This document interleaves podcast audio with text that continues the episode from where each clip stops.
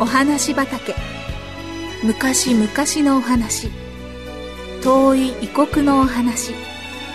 遥か未来のお話。それからすぐお隣のお話。ほんのさっきのお話。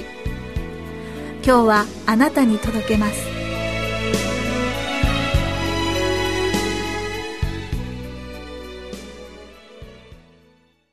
ひっかき傷の1ドル銀貨。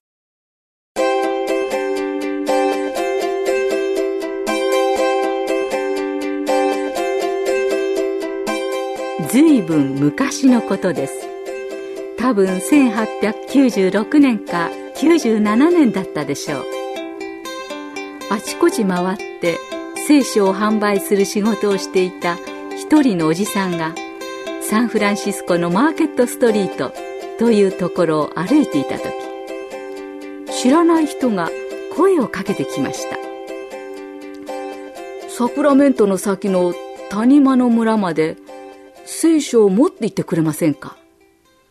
というのです。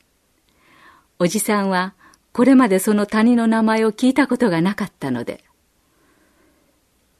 行ったことはありませんが、サンフランシスコでの仕事が終わったら行ってみましょう。と答えました。するとその人は、さよなら、と言って人混みの中に消えていきました。不思議だななぜあの人は話しかけてきたんだろう。私の仕事がどうして分かったのかな。それに、なんとかという谷間の村とどういう関係があるんだろう。とにかくいつか行ってみなくちゃ。おじさんは独り言を言いました。けれども月日は忙しく過ぎてゆき、おじさんはなかなか谷間の村に行くことはできませんでした。でも、見知らぬ人の言葉を忘れたのではなく、いつも、谷間の村に行きなさい、という声が耳に聞こえるような気がしていました。ある日、これ以上行くのを遅らせてはいけない。という気持ちがとても強くなり、おじさんはとうとう聖書と他の本などを持って出かけることにしました。その頃の旅行は長くて疲れる大仕事でした。車がありませんから、汽車に乗ったり、馬に乗ったり、あとは歩くしかありません。やっと谷間の村の近くまで来ると、大きな川にぶつかりました。ところが橋が見当たりません。これは困った。どうしたらいいだろう。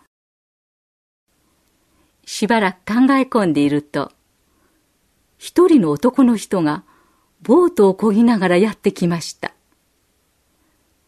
向こうへ渡りたいのですか？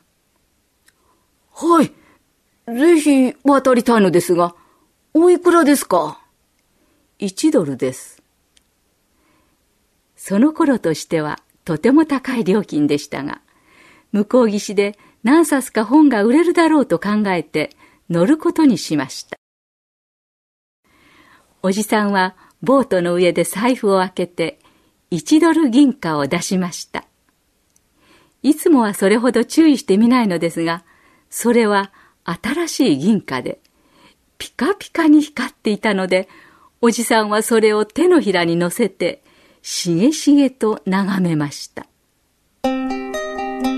わしの浮き彫りのところに、ひっかいたような傷がありました。また裏には、1896年と刻まれていました。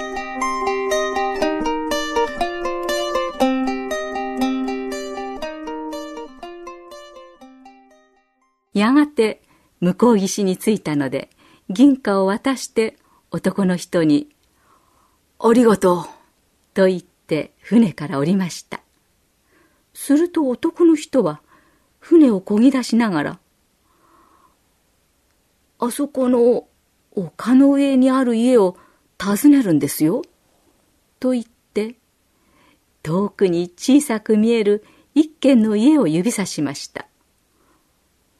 わかりました。おじさんは道を歩きながら、一体どういうことなんだろう。どうしてあの家に行けと言ったんだろう。と不思議に思いました。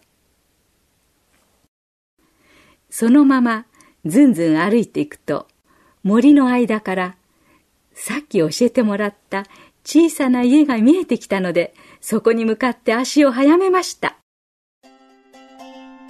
すると驚いたことに玄関の戸が開いて3人の子供たちが飛び出し駆け寄ってくるではありませんか。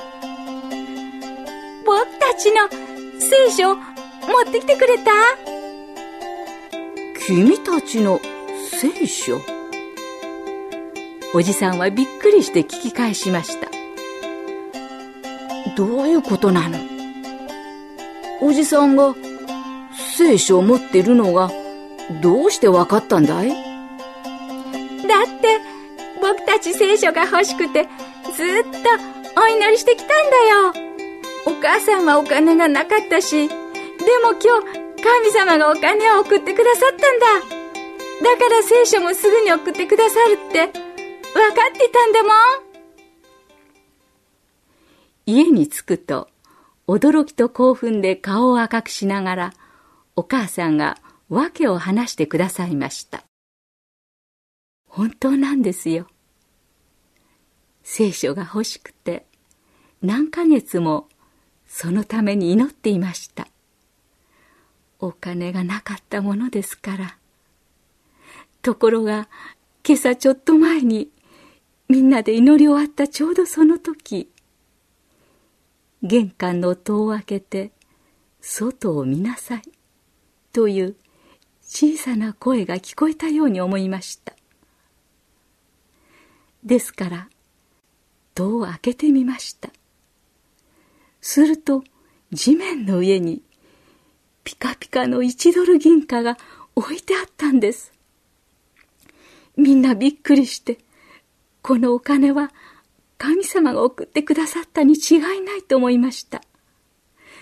ですから聖書もすぐに届くんじゃないかと思ってところで1ドルの聖書お持ちでしょうか？はい、ちょうど1ドルの聖書を持ってきました。そう言って、おじさんは、カバンを開けて聖書を取り出し、お母さんに渡しました。お母さんはそれと引き換えに、さっき見つけたばかりの銀貨を渡しました。さあ、今度はおじさんがびっくりする番です。おじさんは目を疑いました。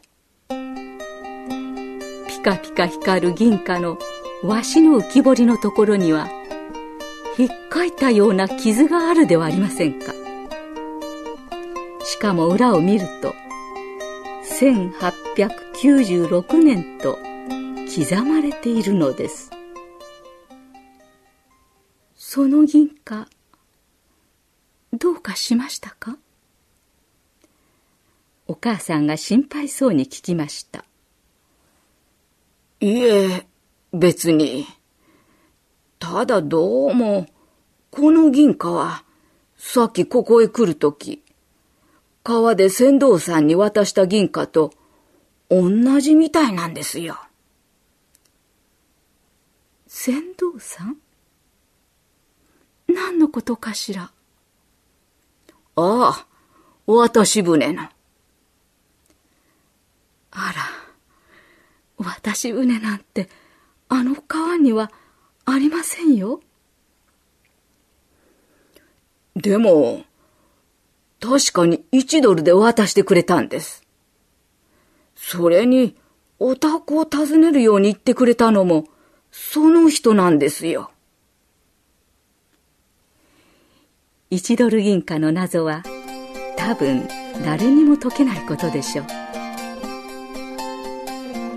けれどもその時初めておじさんもお母さんもそして3人の子供たちも聖書を与えてくださいと祈った祈りに